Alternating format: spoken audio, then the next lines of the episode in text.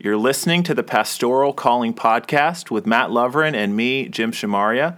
Our goal is to start a conversation about life and leadership in the local church.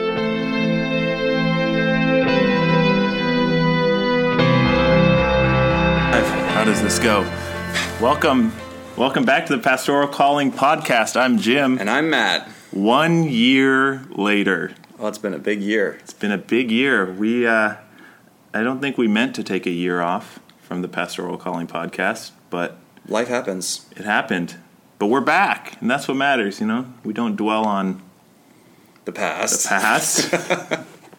we are here in the present, and so it's uh, it's we've been looking forward to getting another recording out and hopefully getting back on a regular routine because you know all of our fans have just been flooding our inboxes. They're beating down the doors. The tweets have been piling up. Um, I haven't gotten any tweets. Have you gotten any emails? it would help if I was on Twitter. Okay, right. But either Some- way, every once in a while, somebody says, "Are you still doing that?" it's like, oh hey, you guys did that podcast, didn't you? Like, no, that's the other Matt you're thinking of. Solid twenty episodes. It was, but you know what? Never be satisfied. That's what America teaches me. So we're back with episode twenty-one. 21, sweet 21. Lucky number twenty-one. Lucky number 21. And uh, we don't have a guest today, but we're just going to kind of catch up a little bit. Matt and I have, I mean, it's been a year, so like everybody's life, things happen in a year. I think this year for me has been, I guess, kind of where I am now from where I was a year ago is markedly different. I imagine probably the same for you, kind For of sure. as far as like personally and ministerially and professionally and all that stuff. Yeah, you think about your life, and you don't. Things are changing on a regular basis, like a growth process. Right. You know, I watch my kids grow up, and suddenly they're taller. Right. But you don't think about the fact that they've been getting taller that whole time. You just notice one day, and I think that ministry is like that, and uh, even uh, and a work like this podcast is like that. And Yeah. that we we're constantly growing, and if you step away from that constant growth, you haven't seen somebody in a year, Yeah. you know, and you, then all those changes are there, Yeah. and it's very dramatic, but it hasn't seemed dramatic during that time. You know how many times people tell me when they see me after like not seeing me for a few months, they go, "Have you grown? Are you taller?" Which I haven't. So this doesn't really. You're just relate, carrying yourself I- with more confidence. I usually it's really awkward because I usually have to like make kind of like a offhanded comment rather than saying, "No, of course I haven't grown. I'm 33 years old. I don't grow anymore." Uh, I usually say something like, "Oh, I'm just wearing my high heels today." It usually gets a laugh. But I mean, when you're one. six four, I think people just forget that you're tall. But anyways, ex- you're uh, yeah, I know what you mean, and especially so.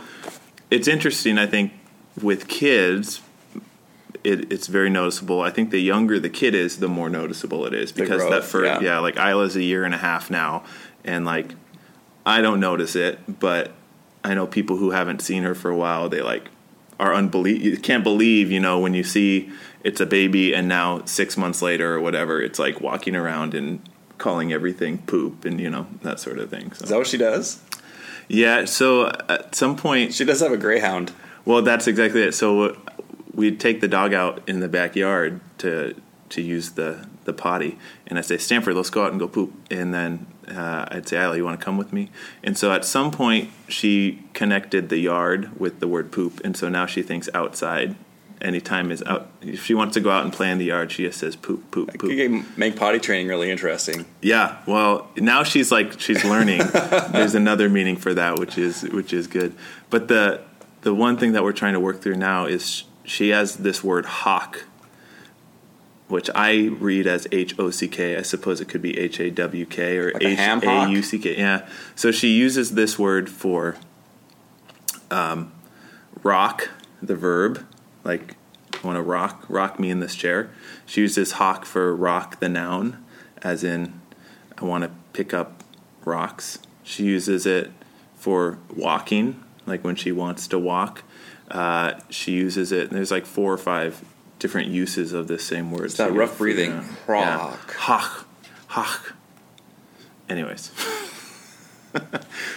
The growth process. Hawk me, mama, like a wagon wheel.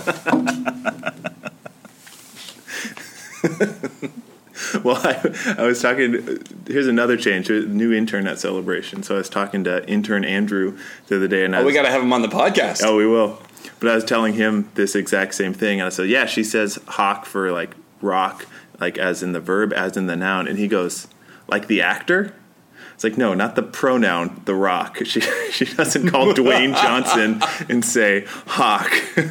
and so then we thought you smell what the hawk. Dwayne the Hawk Johnson. Oh man, we She- get him on the podcast. We will get him out here. She is a big fan of Moana, though, which that could be could be in there.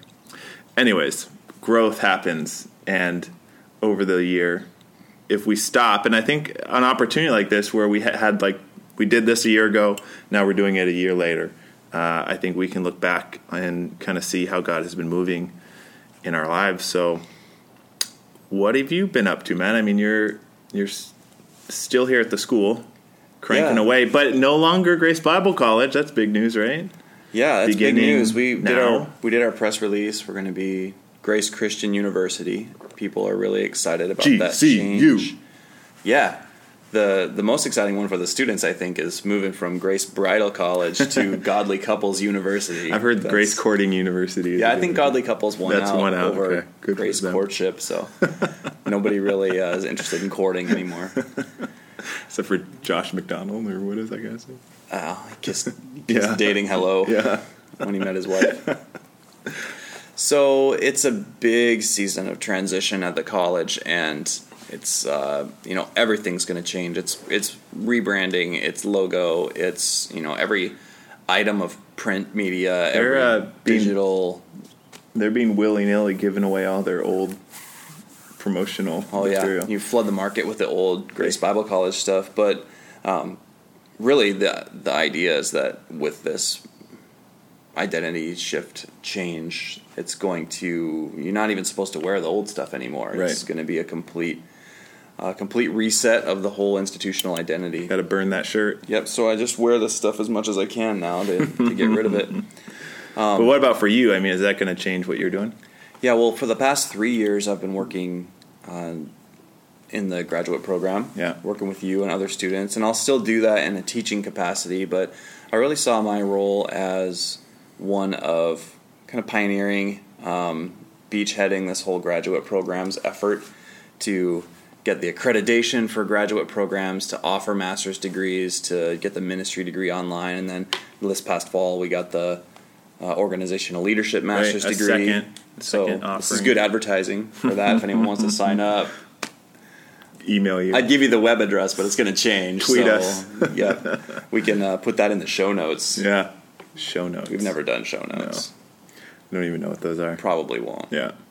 Put all the links and stuff in there. Links. That's a good idea. Anyhow, so I'm going to go back to more full time teaching Hmm. in the traditional undergraduate program.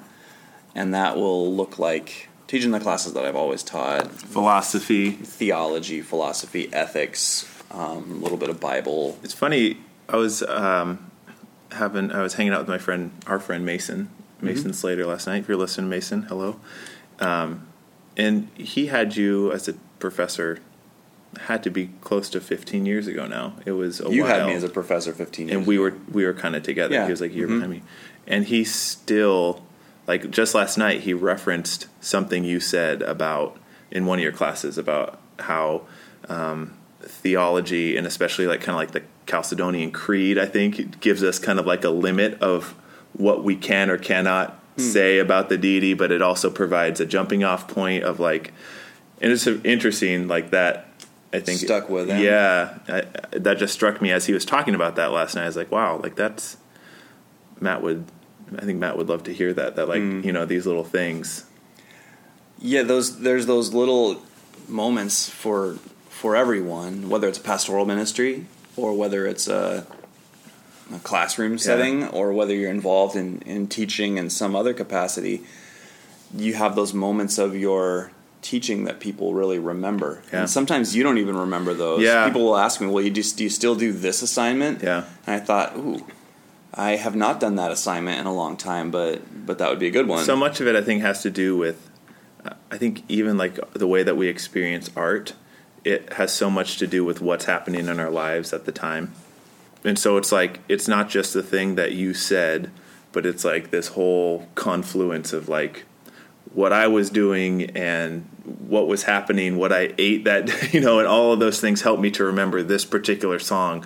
Like this song or this piece of art resonates with me more, not because it's necessarily better or worse, but for whatever reason, it hit me at the right time. And I think that's the same thing with sermons and with teaching. Like whatever was happening in your audiences, for lack of a better term, life at that time just really resonates with them and it becomes like this sticking point of like memory and just a, a, really big foothold for them, I think, moving forward.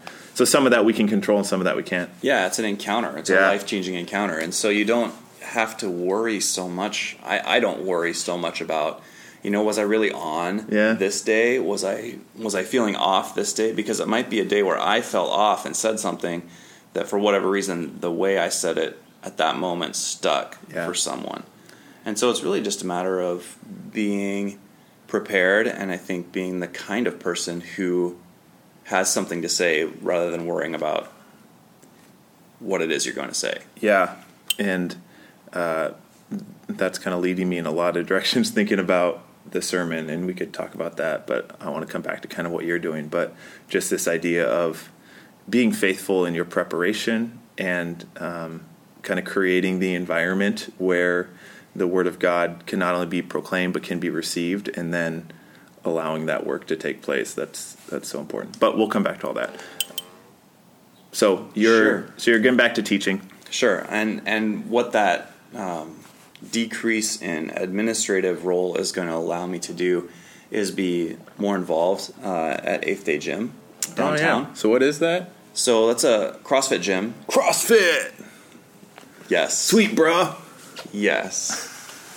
well, my wife and I have been involved uh, down there at Eighth Day Gym for three, four, five years I think almost. Longer. Than, I think probably wow. close to five years. Yeah. Coming up this fall, and involved is like at varying levels yeah. because you know I think we had a baby in there somewhere and took a break and um, you know involved in different capacities. Yeah. But I've got a great relationship with the owner and the coaches there and. Um, I just have appreciated the opportunity to grow and and pursue um, health and fitness in terms of lifelong learning. Yeah. And in a holistic way, and we talk often about um, spirituality mm-hmm. and Bible study and church ministry here on the podcast. Here in the podcast. Yeah, yeah.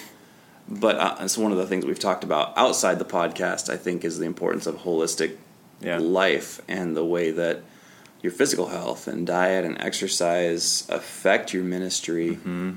And so being able to minister, and I would say minister, like serve people in terms of their physical health, um, even if they're outside the doors of the church, that opens up the possibility for relationships and even gospel conversations that yeah. are really cool. Yeah.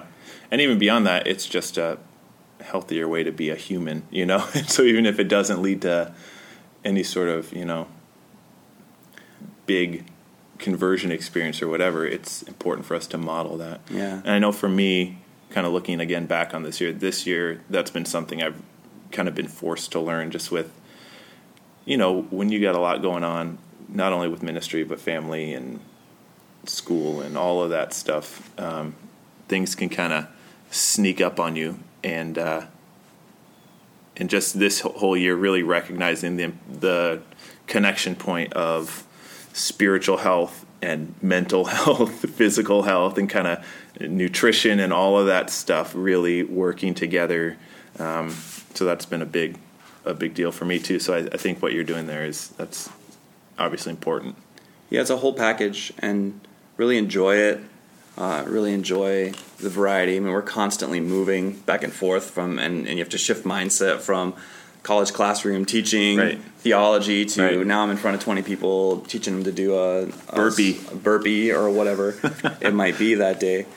Um, but but it really, and I'd love to get um, some of our coaches or maybe even the the owner onto the podcast at Yeah. some point and talk about the way that um, even fitness and community dynamics work together in much the same way as church dynamics. And other people have mm-hmm. talked about the way that you know Christianity and CrossFit or spirituality go together.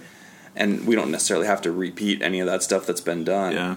But there are interesting pastoral dynamics in terms of shepherding people, if I can use that as Yeah. a metaphor now, shepherding people toward physical health, Right. even holistic health, Right. the way that in the local church we're trying to shepherd people toward spiritual health, emotional health, Mm-hmm. Christ likeness. and maybe there's sh- i mean to do it well i don't think that every pastor needs to be a fitness expert but i think to do it well there probably should be some awareness of that actually i just when i was hanging out with mason last night he works for baker and he just he gave me a copy of a book called think fractured and faithful or faithful and fractured or something like that and it's um, basically based on this study that this group did on the life of pastors and how many of them deal with um, health issues, how many of them deal with mental health issues, and all of this stuff. And like, why is it um, that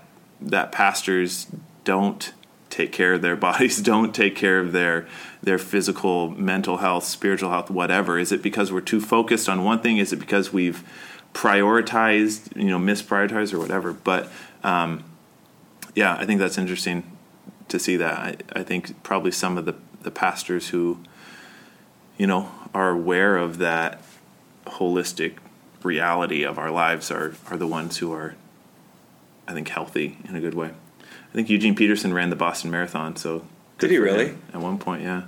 He talks about that in his memoir because usually uh, marathons are on Sundays, so he always is kind of conflicted. But Boston is a, is on a Monday, so he was able to do that. And yet, when you say that, I'm not at all surprised Right. that that would make sense Right. as part of his life or Right. his rhythm. Right. Well, that's a, a lot of. Uh, I, that's actually one thing that I've been kind of learning as I've been digging into finding more pastors who are kind of like-minded in, in me, as me, um, is that that is a rhythm for a lot of a lot of um, people is to do that. You know, running or some sort of like regular fitness as part of their their routine, and that, I think that's a good thing. Something that I've been doing for the last year and a half, two years now. Took a little break, but yeah, For sure. So that's what I'm doing. cool. and um, love being local here. Just I live right down the street from the college, so I can walk to work. Didn't walk today. Saw your car in the parking lot. I dropped my son off at preschool. Called you out on the You podcast. got me! Wow, that's two references to my driving in the past two days. Oh yeah, Tell this story. Yesterday I was driving up Grandville Avenue on the way home from Madcap, eating with uh, having a cup of coffee with Andrew, and uh, waiting in the traffic that Grandville Avenue can be. That was like a it- quarter mile there's back a up. school zone and the freeway was busy, so everybody was on Granville Avenue. You got to take Century. and all of a sudden from my backside from my what probably like my uh, my eight o'clock comes this minivan buzzing next to me in a on a two way road two lane one way road so this guy pulls into oncoming traffic or where oncoming traffic would be buzzes past me cuts through a parking lot cuts through another street and then tries to find another way around. And as he goes by, I see the eighth day gym sticker on the back, and I realize this is none, o- none other than Matthew Lovren. I can't believe you're right in front of me. How did you not notice? I'm the only person that has a Seattle Mariners Honda and Seattle Fit, Seahawks. It's a- Greyhound sticker. It's a it's a Hyundai. The Honda Fit. oh, you were driving the white one? Yeah, I don't have the Fit anymore. attention. We got a Subaru out back. If there was a Greyhound sticker, I would have noticed it. you would have noticed. it. Yeah. Okay, so I didn't recognize your car for one thing. So if you would have recognized me, would it have Maybe changed? it might have changed. it might have changed my state of mind. Okay, so I have a good explanation for this. You never have a good explanation for what I did. So, but here's my here's my thought process. And I committed. No, few people know what that move is actually called. As you cut that A crime? through the par- through the parking lot, it's called an SOASO. You know where I learned that? From No. Almost live. Oh yeah, Growing the old in the Seattle uh, yeah. sketch comedy show. Yeah, it was good stuff. And so they had all the bad things that you would do with your car. There was like uh, the SOASO cutting the corner, And then there was the ignisecond. It's that second. It's the moment where you shut your door and you realize the keys are locked in the car. It's the moment in between. That's the ignisecond. Uh, so anyway, I was on my way to a Craigslist deal. Oh. I was trying to do a Craigslist deal. What was it? And it was for a little girl's bike with training wheels for Adeline. Okay. So I had to stop at home and get the cash and go meet the guy. and so I was feeling pressed for time. And I'm, what is this? Why do I ever take Grandville Avenue in the first place? I know. I always have that same feeling every time I'm on Grandville Avenue. Like you can take Godfrey, you can take I used to live on Grandville faster. Avenue. You I know. that. I always So think about was- you when I drive past. But I lived on it. I lived on the section like before that horrible traffic section. You Oh, know. yeah. I lived on Franklin. And it, did you get the bike? We got the bike. Good. Did she ride it yet? Uh, it was raining all last a, night. She took a practice on it. Good for Like, her. We'll we'll get her going. Good for her. And then everybody was on me about like the balance bikes. Like you got to be doing a balance bike. You shouldn't have training wheels. Oh, Like, right, right. You right. know, we taught three kids to ride a bike with training wheels. We're just we're not making the shift to the balance bike right now. Good for you, man. If I've learned anything, you just do your thing. Is that what it is? I was I was doing my thing with a Craigslist deal. Well, sweet. Well, uh, yeah, it, it, it's good to kind of. We've been talking through this stuff kind of outside of the podcast, but I'm excited for you. I'm excited for you to get back into the classroom. I know, you know, we all go back and forth on kind of where we're going and where we're being pulled and called, but for me, I mean, uh, you are a teacher, and you're. That's kind of I think you are at your best when you're able to have that kind of interaction and and connection with people looking into their eyes rather than looking into their blackboard posts online. Yeah, it's it's really a remarkable difference, and even even shifting to, you know, now I'm in the classroom for three classes a week this past semester versus you know one in Yeah. the fall or something like that. The way that my this might just be my perception, but it's like the way that my impact on students in terms of relationships and in terms of meaningful conversations, in terms of people coming to me and saying, you know, can you mentor me? Can you talk Yeah. through this issue with me? That just went through the roof. Yeah. As opposed to me sitting in the office staring at a screen. Yeah, because that's interesting because you're essentially doing the same thing in both contexts. You're providing information and then keeping people in check as they do their assignments. But there's that reality of like being physically present with people and like uh, that. I don't know, uh, without trying to sound too new agey, that energy that kind of exists in a personal, one-on-one, face-to-face thing that that creates a dynamic that's that's different. And and Well, I mean, yeah, we were intended to have face to face interactions. We weren't intended to to communicate via the ethers. Yeah, I mean, if it's if it's uh, appropriate to say this, you said energy, but I think it's spiritual. Like, Yeah, absolutely. It's my spirit connecting with Yeah. your spirit, teacher to student or Yeah. human to human, where uh, there is an exchange of of intellect, emotion, will. Mm-hmm. Uh, you know, if you take it to the level of fitness or coaching, like there's sometimes like bodily exchange of like. I touch your shoulder to put your shoulder in this position or Mm-hmm. demonstrate for you with my body how to do this thing and when like when someone gets it Yeah. and the, the light bulb goes off or they're able to do something they've never done before it's it's like a constant reward Yeah. you know and it motivates you to keep going Yeah. I I think in ministry, in the grind of ministry, local church ministry, those moments are more rare Yeah. that you don't see the light bulb go on as often. It's it's the person who comes to you years later and says, "Oh, remember when you said Yeah. this? That was really important to me." Yeah, but at, but at the same time, you like I don't have a whole lot of interactions outside of face to face with people as mm-hmm. well, you know, and so maybe in the sermon when when you're talking to the whole congregation, you don't necessarily see that that connection point. It's not that it's not that it's not Yeah. happening. It's that you don't get the, yeah, the report back, yeah, yeah, the right, feedback of right, right, right. So, what has been going on for you? Well, I just uh, on Saturday was it Saturday? We had our graduation. I got graduated with my master's degree from Grace. Kind of a weird uh, thing because I finished my work about a year ago. I think right about the time we did our Mhm. last podcast, I had finished my thesis and was about to defend it, maybe, or I already had defended it. But the way that graduation worked, it was like a year later. So I was telling my friend, it's kind of like being a Catholic. You know, I finished all my work, but I didn't get the reward for a year later. So it's a purgatory reference there for you. Uh, limbo. To the one or two of you Catholics listening to Sorry, this. we love our we love our friends. Um, but yeah, so that was uh, more rewarding than I was expecting it to be. Just the ceremony of of the graduation. Um, you know, because I've already finished the work, it wasn't like I wasn't really expecting it to be much. It's just kind of okay. Let's just get this formality out of the way. But I don't know. There was something about the ceremony and like the putting on of the robe and getting Standing the, in line for two standing- hours. yeah, getting the hood on. That's like I guess those physical, tangible things that like mark whatever achievement or change or you know there's something about experiencing the actual ceremony that that was very it was a very rewarding thing um, i spoke as well i gave one of the addresses for the um, That was really great. And if I can be so bold, you saved those speeches.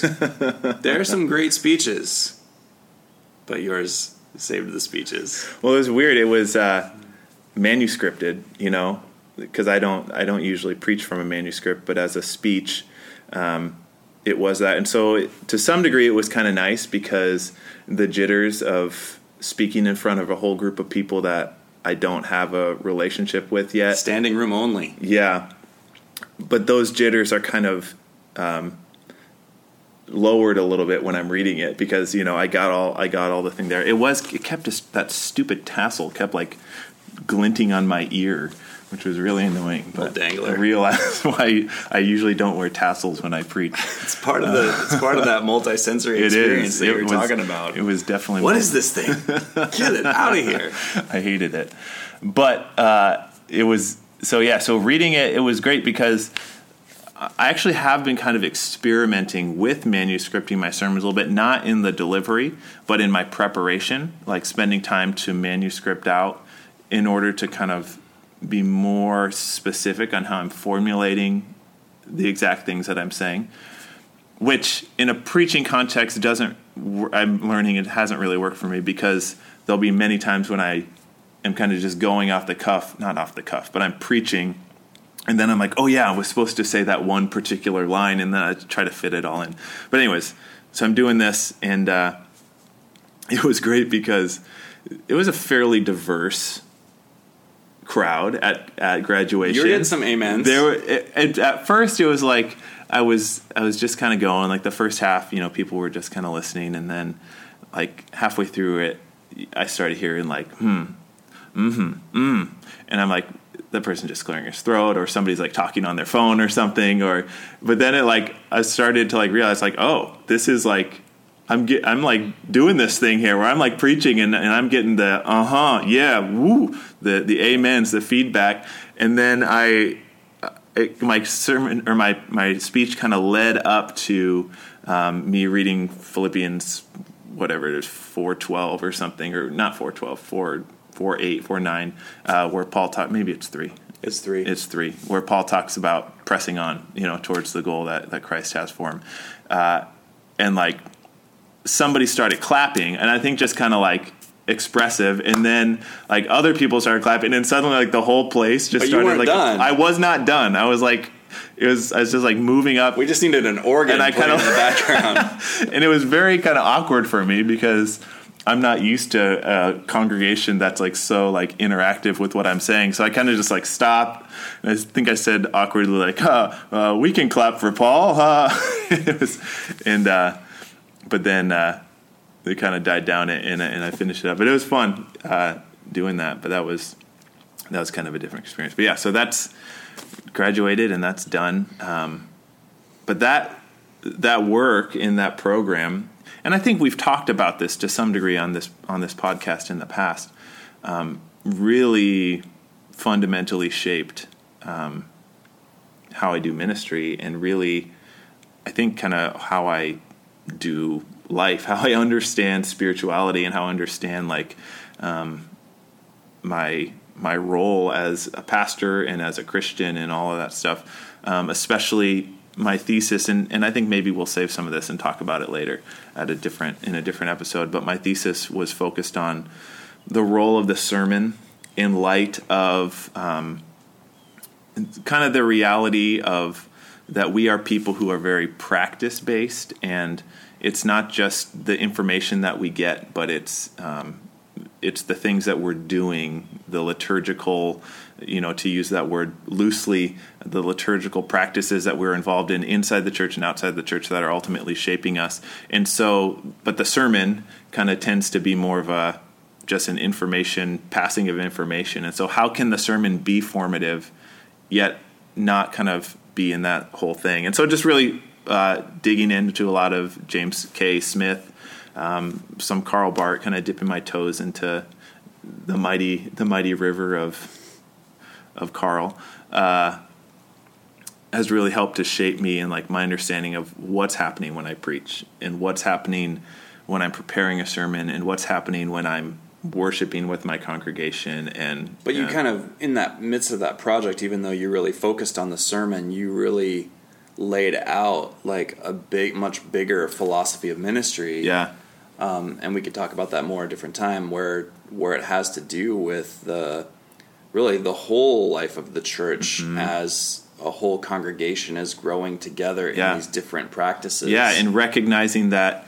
everything that you do as a church, but especially everything that you do in your Sunday worship service is shaping and forming people in a particular way. And you don't have to acknowledge or recognize that that's happening for it to actually be true. So everything from like the announcements, you know, and and uh, where or how you put scripture reading or what's going on, all of that is shaping what we believe about God, you know, because these are our practices that we're doing, and we're doing these in the awareness that this is all happening in the presence of God. So how is that that shaping? And so for me, in you, um, and probably a lot of our listeners growing up in kind of like the non-denom evangelical world, where um, we are very intentional about not being stuffy and like being authentic and free form in our worship and not free form like led by the Spirit, everything. But you know, not having those rules and boundaries on on how we worship and whatever,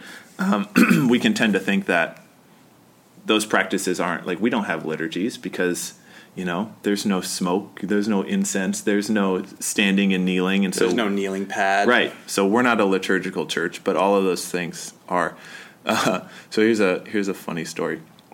On christmas eve um, mason and i uh, we're both kind of getting into this idea of like the liturgical practices and kind of how that is all shaping. And we're like, we let's go to a like old school liturgical church on Christmas Eve for a Christmas Eve service. So we first started thinking, well, maybe we'll go to a, one of the Catholic services. And like, well, we're not really going to be able to fully participate. We can't do communion and stuff because we're not in uh, with Catholicism. So let's try to find a Protestant church, and so we narrowed it down to uh, an Episcopal church here in Grand Rapids, and they had a ten o'clock service. And now that's the one on Clyde Park. As long as we got a podcast yes. full of like Grand Rapids street. Yes. Names. Yep. Uh, Holy Trinity Episcopal Church. I they've believe. also got a sweet. If you haven't been there, they've got a sweet prayer labyrinth yeah, behind the church in the woods, which is one of my favorite places to go when I'm mm-hmm. in that yeah extended prayer mindset. Yeah. Mm-hmm. Which if you don't know, we're not talking about David Bowie here. Though if he showed up, that would be pretty impressive. You show up and David Bowie appears in the center of the labyrinth. It's just basically a, uh, not even a maze because there's no walls, but it's just a path that you walk to kind of help you focus in your prayer. Um, but anyway, so we go to Holy Trinity on Christmas Eve, and it was great. Like we showed up there, I didn't really know what to expect, and it was a small church. There was probably like maybe 20 people there 25 people. So it was a lot smaller than i was expecting. Very much like everybody knew each other. They were friends. They're all hanging out. There was the high school kid leading some of the hymns on guitar with i don't know if it was his dad or somebody kind of playing piano with them. And and we had the whole liturgy thing you know we came in and we got the the order of service with here's what you read here, here's what you read here, and there was very much a sense of like Mason and I had to like kind of find our bearings. Like, are we supposed to stand here? Are we supposed to do this? Are we supposed to talk? Just kind of following along with what's going on, um, which was kind of it was kind of neat to be at a church where they were happy that we were there as visitors. They were very welcoming, and I we talked to one of the pastors afterwards, and he's like, "Yeah, you should come back. It'd be great." Um, so there's never a sense of feeling like we were not welcome, but there was also a sense of of like we're not going to completely alter the way that we worship just in order to make an outsider feel well feel welcome. I don't know if that's the right way to put it. It wasn't a seeker service. It wasn't a seeker service. It was like you are welcome to join us. This is what we're doing. Come in. I think uh, back to one of the the images that James K. Smith talks about in one of his books about hospitality and in churches a lot of times that whole like hospitality culture especially in like the bigger kind of american growth centered churches is like oh yeah you got to have your welcome center your hospitality booth. You got to give them the coffee mug with your with your church's name on it. You got to make sure everybody feels totally comfortable totally at home never feels out of place at all and that's fine. Um, of course we want to make people feel comfortable. But smith gives the analogy of if you went to go live with somebody in a different country i think he uses the example of france. If you went to go stay with a family in france you would not expect them to completely alter their normal patterns of life in order to make you feel like you're just at home in America. You wouldn't expect them to start serving American food, talking speaking in English all the time, only watching American television, you know, just doing American things. You would expect them to do what they're doing, live their lives in a way that was welcoming to you, in a way that was to some degree accommodating, but you would expect them to still be French people, doing French thing, eating French food. And I think that's a healthier way to think about kind of outsiders coming into our church. This is what we do. This is these practices are important to us and this is kind of what shapes us and we think that there's value in these things. We're going to continue to do this. We love for you to join us and we're going to help you kind of get there, but we're not going to totally alter these things that are core to our, our identity for the explicit pers- purpose of making you feel not out of place at all. Like it's okay for a visitor to feel uncomfortable, to feel a little bit out of place. For sure. To maybe be overwhelmed by the experience Yeah. a little bit. Yeah. That that not every aspect of what we do as a church needs to cater to uh, kind of consumeristic mindset Right. or customer service. So, Yes. like make sure that that experience for the customer Right. is as pleasurable as possible, so they'll come back to your Yeah. store and buy again. Yeah. And you're, what you're saying is that it's it's really inverting that and saying we are who we are. Yeah. and you are welcome to be a part of this, and we would love for you to be a part of it. But we're also not going to be uh, overly accommodating Yeah. in terms of making you feel comfortable. Yeah, I, um, I we've talked on this podcast about my love for Madcap Coffee. It's one of the best coffee shops in the country, and we are blessed to have them right here. And I'm friends with with a lot of the the guys there, and Trevor, the owner.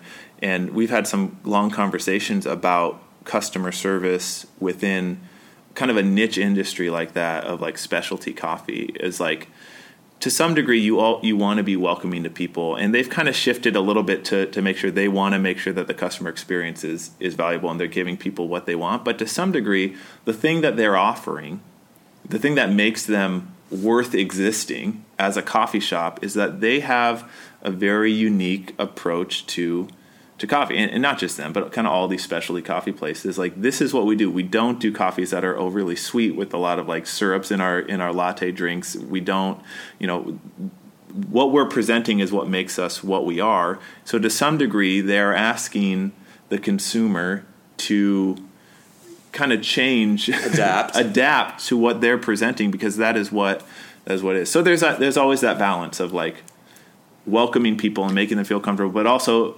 acknowledging that what we have is we know what we have is good. Like we know that this coffee is really good as it is. We know that as you begin to kind of learn about it and drink it and experience it most people are to are to find a lot of value in that.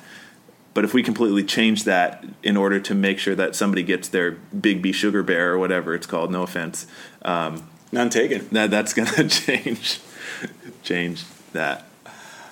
Uh, the sugar bear. I was just gonna say that, that that's not to stop someone from going down the Absolutely. street to the Biggby or driving through McDonald's Absolutely. or getting coffee from Speedway. Yeah, do your thing. And we've all and we've all done that. It's just a matter of the the total experience, and I think coming back to the liturgical experience, Yeah. to use that word again loosely or metaphorically, that when I walk into Speedway to buy gas and I'm going to get a cup of coffee when I'm there. do you actually do that?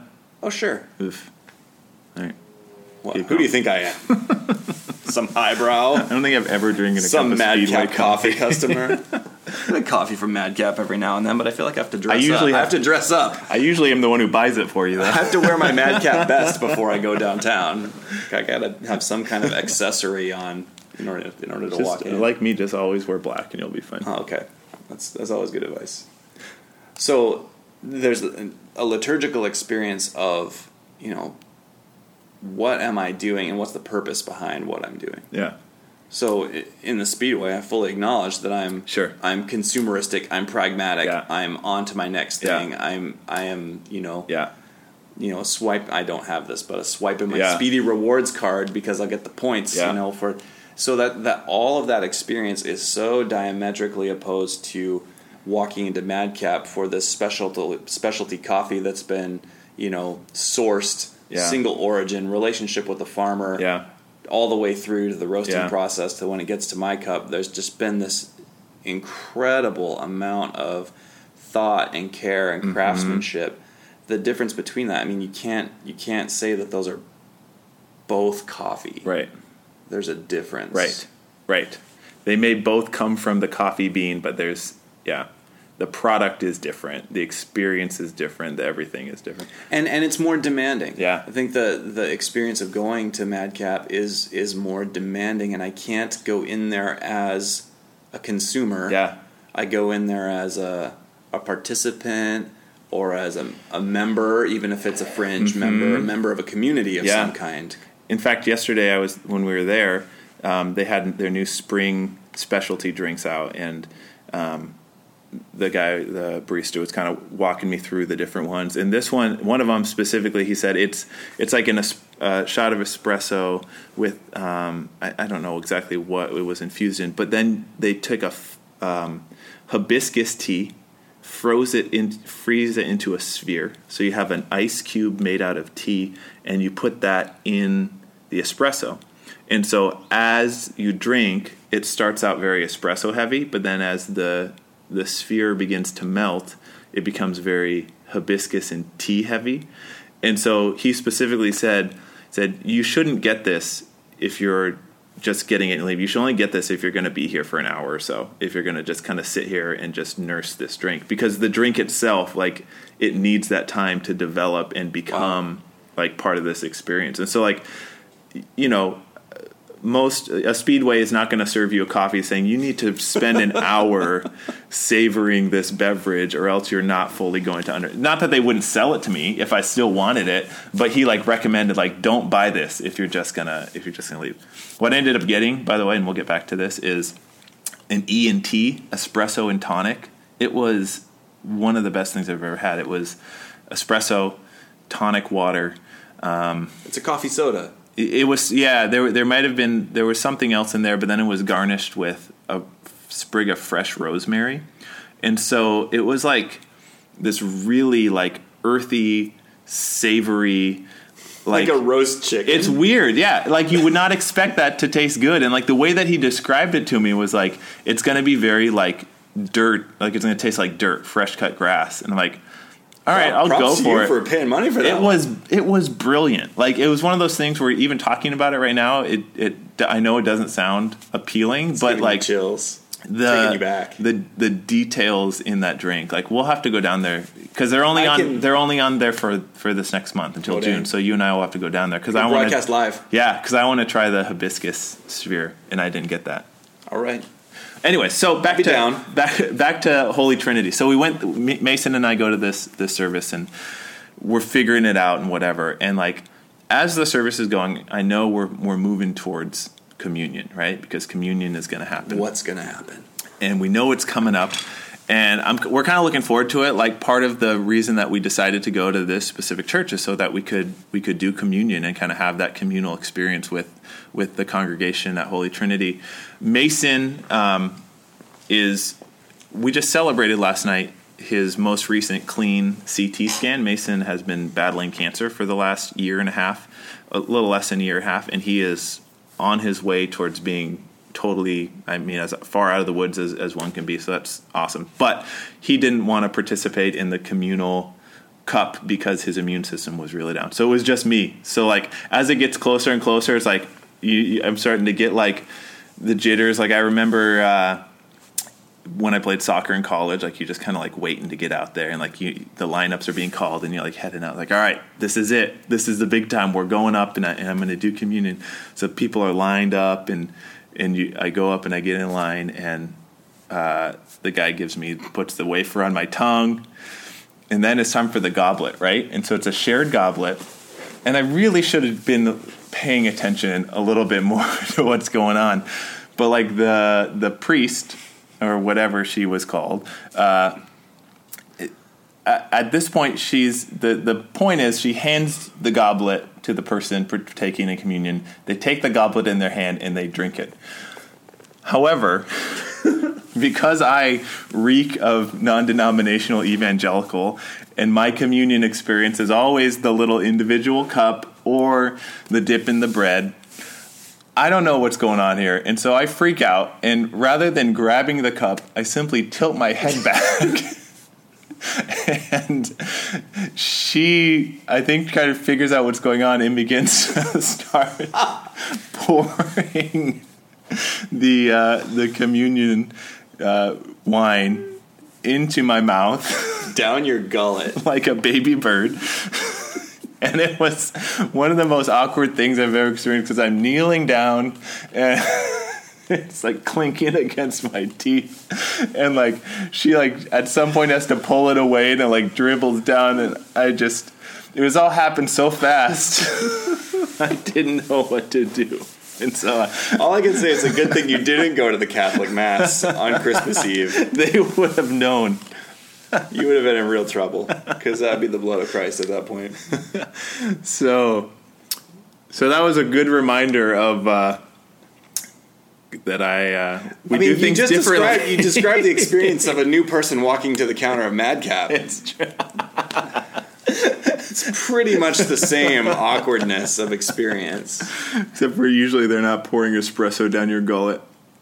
Uh, but anyway, so that it was definitely a memorable experience and something that. Uh, though I'm, we're glad that we did. The communion thing was kind of funny, but the whole experience of just being uh, there and you know, seeing how this church did its its worship service. You know, I was trying to just be there and experience it, but there's always going to be that like pastoral observation happening too of like, oh, what are they doing here? How do we do yeah. this? How um, how can we we get moving with that?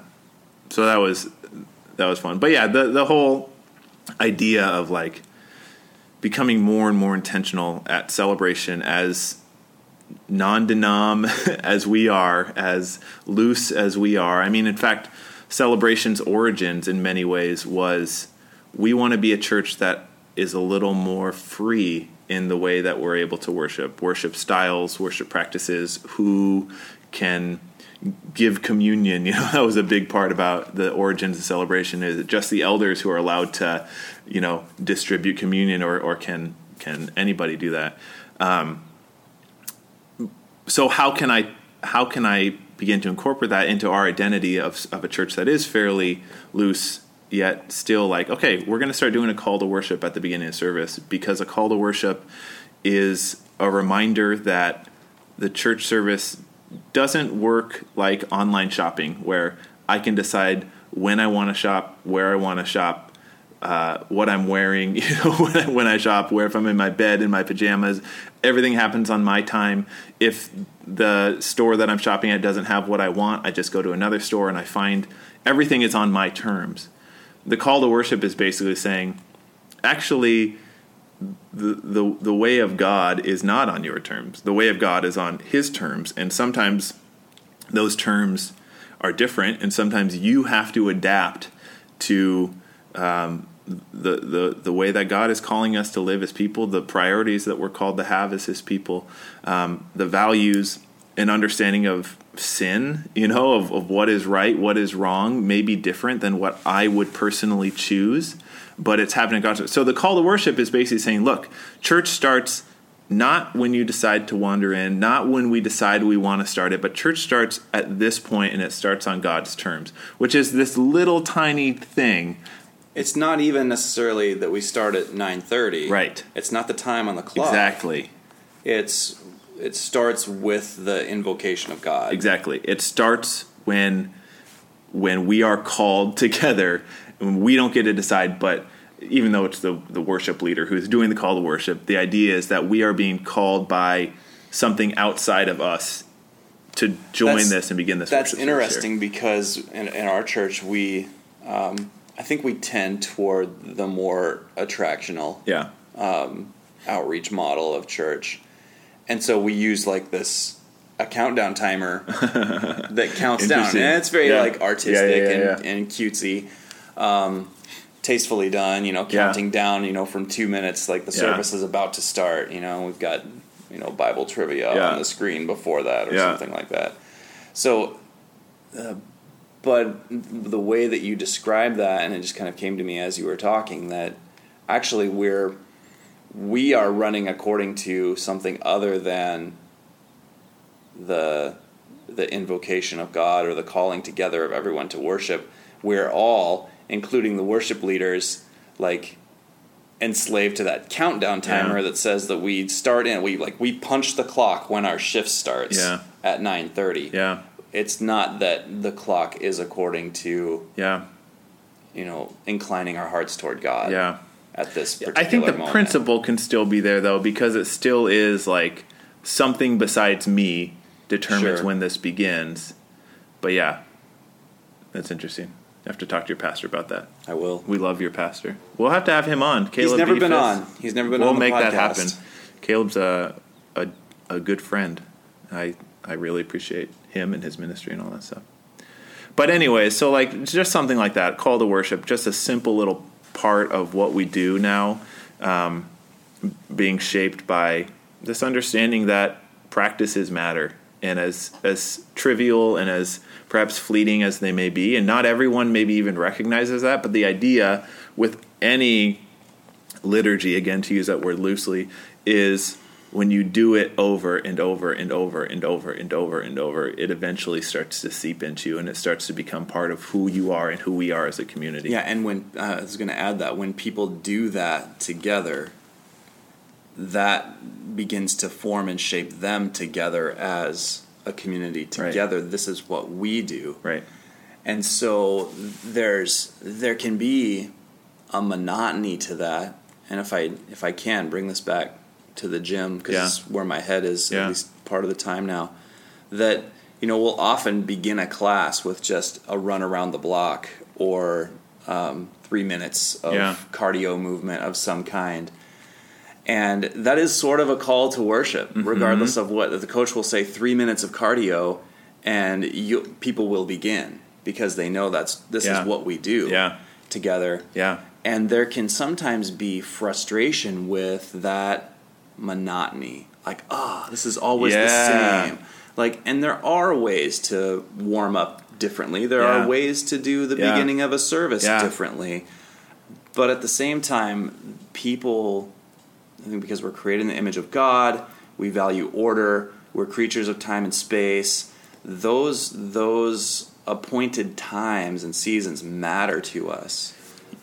Absolutely. And I think it's funny because the way that I always had been taught is like you want to go out of your way to break up the monotony of worship because if you don't, it's going to become root and it's going to become meaningless, which is kind of like, again, the whole non denom Protestant evangelical thing is like we want to re- react to what we see kind of happening in the mainline church as like a non-authentic spirituality by doing something that is more authentic and that means breaking it up and, and causing people to like whoa that's different. And and i think there's something to that. I don't want to reject that completely. Um, but to some degree I think the something different is the fact that we do the same thing every time, every week in the same way. That you That always start with cardio. That is the thing that's different. That is the thing that's like, okay, this is weird. Like this is. There's not a, very many other places in my life where I gather together with a group of people and do the same thing every single time we're together. You know, That is the distinctiveness exactly, of not looking like every other exactly, speedway exactly. on the corner. Yeah. Well, it's been good uh, catching up. We got, I think, a lot more to talk about. So yeah, a lot of directions to go. Look forward to Yeah. to exploring those in future episodes. We'll, be back with guests. Get a fantastic lineup of guests. Oh, you do? oh, we will. Okay, we will. Okay, good. will. Yeah. But let us know if uh, there's anything you want us to hear. You want to hear us talk about on the podcast. This is now the uh, Pastoral Calling 2.0. We're back at it, and hopefully going to be regular again. Um, at least a monthly podcast, if not every other week. You know, we'll see how um, how things go. But Yeah, looking forward to a good summer. thanks for listening in, everybody. We'll talk to you soon. Bye. You've been listening to the Pastoral Calling Podcast with Jim Shamaria and me, Mat Lovren. Join us every two weeks as we start a new conversation about life and leadership in the local church. If you like us, Make sure you follow us on SoundCloud or on iTunes, and also tell all your friends so they can join the conversation.